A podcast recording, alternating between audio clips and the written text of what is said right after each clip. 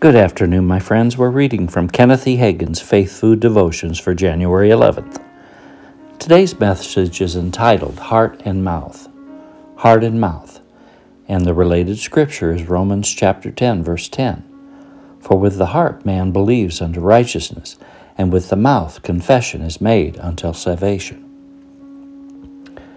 For with the heart man believes unto righteousness, and with the mouth confession is made unto salvation. It is always with the heart that man believes, and with the mouth that confession is made unto salvation. When you believe something with your heart and confess it with your mouth, then it becomes real to you. Faith confessions create realities.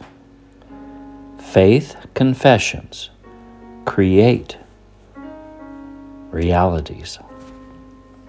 For example, Hebrews 9, verse 12 says, Neither by the blood of goats and calves, but by, these, by his own blood he entered in once into the holy place, having obtained eternal redemption for us. Jesus will never have to do that again. He has already done it once, and for all time. And Romans 10:10 tells us how we obtain the reality of that salvation by believing in our hearts and the, the inner man, that is your heart, and confessing it with your mouth. Believe in your heart, confess with your mouth. As you read some of the in Christ, in Him, in whom scriptures, it may not seem like you really have what these scriptures say you have.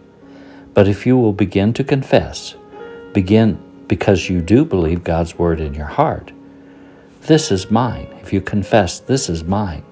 If you confess, this is who I am. If you confess, this is what I have. That's why we do the confessions at the end of each devotional each day.